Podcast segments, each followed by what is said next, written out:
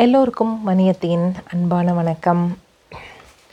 இன்னைக்கு உங்களுக்கு ஒரு ரொம்ப சிரிப்பு வரக்கூடிய ஒரு கதையோட அத்தை வந்திருக்கேன். ஆட்டுக்கல் மீசை அப்படிங்கிறது இந்த கதையோடைய பேர். இந்த கதையை வந்து மலையாளத்திலிருந்து தமிழில் உதயசங்கர் தாத்தா தான் மொழிபெயர்த்து கொடுத்துருக்காங்க நம்மளுக்காக. அந்த கதைக்கு போகலாமா கேசவன் வாத்தியாருடைய மீசை ரொம்ப வித்தியாசமானது. அவ்வளவு கருகருன்னு நிறமும் நீளமும் அடர்த்தியும் வேறு யாரோட மேசைக்கும் கிடையாது.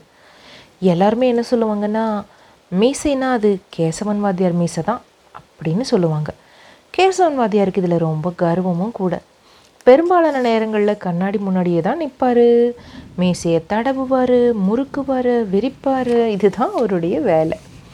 இயல்பாகவே கேசவன் வாத்தியாருடைய மீசை வளர்ந்துச்சு. ரெண்டு பக்கமும் மேல் நோக்கி வளைஞ்சு நட்டமாக நின்றுச்சு தேள் கொடுக்கு போல்.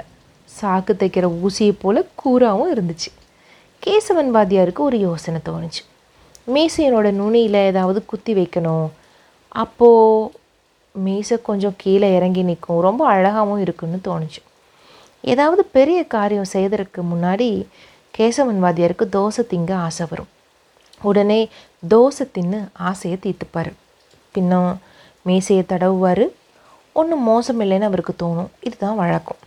பெரிய வேலை செய்ய போகிறாருல இப்போது கேசவன் வாத்தியாருக்கு தோசை திங்க ஆசை வந்துருச்சு. தோசை தின்ன ஆசையை தீர்த்துக்கிட்டார். மேசையை தடவினார். பரவாயில்ல அப்படின்னு நினச்சிக்கிட்டு மேசையை திறந்தார். காசை எடுத்து பைக்குள்ளே போட்டுக்கிட்டாரு. கோமுவின் கடைக்கு போனார். ரெண்டு எலுமிச்சம்பழம் வாங்கினார். மேசையின் ஒவ்வொரு நுனியிலையும் ஒவ்வொரு எலுமிச்சம்பழத்தை குத்தி வச்சார். அப்படியே வீட்டுக்கு வந்தார்.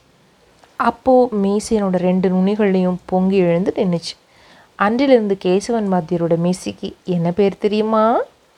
எலுமிச்ச மீசை எலுமிச்ச மீசை அப்படின்னு பேர் வந்துச்சு. எலுமிச்சை மீசை வளர்ந்துக்கிட்டே இருந்துச்சு. இப்போது எலுமிச்சை ரொம்ப சின்னது அப்படின்னு தோணுச்சு அவருக்கு. அது மட்டுமா? எலுமிச்சையனுடைய புளிப்புச்சாறு வாய்க்குள்ளே இறங்கி ஒரே புளிப்பு புளிப்பாக இருந்துச்சு. ஒரு பெரிய காரியம் செய்யணும்னு தோணுச்சு அவருக்கு. கேசவன் வாத்தியாருக்கு தோசை திங்க ஆசை வந்துச்சு. உடனே தோசை தின்ன ஆசையை தீர்த்தார். பின்ன மீசையை தடவிக்கிட்டார். பரவாயில்லை அப்படின்னு நினச்சிக்கிட்டார். மேசையை திறந்தார் காசை எடுத்தார் பைக்குள்ளே போட்டுக்கிட்டார். கோமுவோட கடைக்கு போய் ரெண்டு பெரிய உருண்டை கத்திரிக்காயை வாங்கினாரு. மேசையோட ஒவ்வொரு நுனியிலையும் ஒரு ஒரு கத்திரிக்காயை குத்தி வச்சுக்கிட்டார். அப்படியே வீட்டுக்கு திரும்பி வந்தார். அன்றிலிருந்து கேசவன் வாத்தியாருடைய மீசைக்கு என்ன பெயர் தெரியுமா? கத்திரிக்காய் மீசை கத்திரிக்காய் மீசைன்னு ஆகிப்போச்சு கத்திரிக்காய் மீசை வளர்ந்துக்கிட்டே இருந்துச்சு. இப்போ கத்திரிக்காய் ரொம்ப சின்னதான மாதிரி தோணுச்சு. அது மட்டுமா? கத்திரிக்காய் மீசையிலிருந்து வடிஞ்ச நீரின் மனம் வைத்த புரட்டுச்சு. இனி ஒரு பெரிய காரியம் செய்யணும்னு தோணுச்சு. கேசவன் வாத்தியாருக்கு தோசை திங்க ஆசை வந்துச்சு. உடனே தோசை தின்ன ஆசையை தீர்த்துக்கிட்டார். பின்னாடி மேசையை தடவினார். பரவாயில்லைன்னு நினச்சிக்கிட்டார். மேசையை திறந்து காசை எடுத்துக்கிட்டு பைக்குள்ளே போட்டார். கோமுவோட கடைக்கு போனார். ரெண்டு பூசணிக்காய் வாங்கினார். மேசையோட ஒரு ஒரு நுனியிலையும் ஒவ்வொரு பூசணிக்காயை குத்தி வச்சார். அப்படியே வீட்டுக்கு திரும்பினார். அப்போது மேசையோட நுனிகள் பொங்கி எழுந்து நின்றுச்சு அன்னைக்கு முதல் கேசவன் வாத்தியார் மேசைக்கு என்ன பேர் தெரியுமா?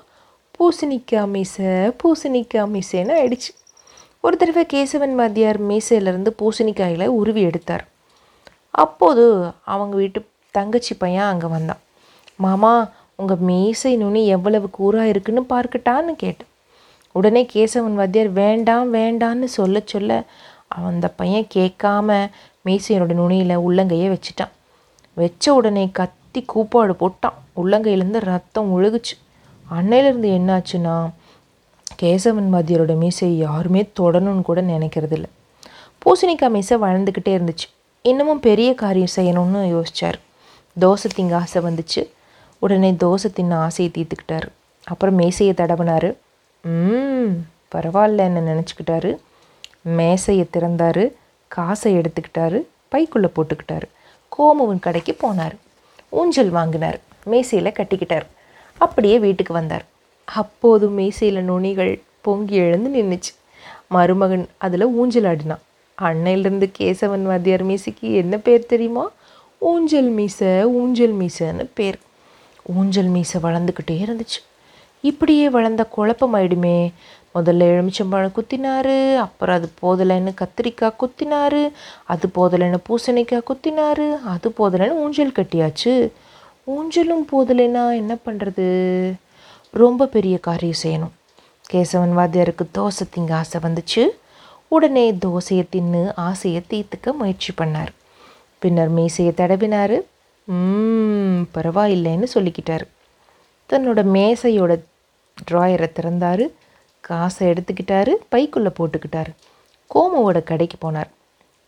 இட்லி தோசைக்கெல்லாம் அரிசி அரைக்கிற ஆட்டுக்கள் இருக்கும்ல அதை ரெண்டும் வாங்கிக்கிட்டார். மீசையோட ஒவ்வொரு நுனையிலையும் ஒரு ஆட்டுக்கல்ல சொருகிக்கிட்டார் அப்படியே வீட்டுக்கு வந்தார். அப்போதும் மேசையனோட நுனிகள் பொங்கி எழுந்து நின்றுச்சு அன்றிலிருந்து கேசவன் வாதியார் மேசைக்கு என்ன பேர் தெரியுமா? ஆட்டுக்கள் மீசை ஆட்டுக்கள் மீசைன்னு பேர். இதோட இந்த கதை முடிஞ்சு போச்சா? சிரிச்சிங்களா இந்த கதையை கேட்டு? இன்னும் நிறைய கதைகளோட பாடல்களோட வணியத்தை உங்களை சந்திக்கிறேன். அது வரைக்கும் நன்றி. வணக்கம்.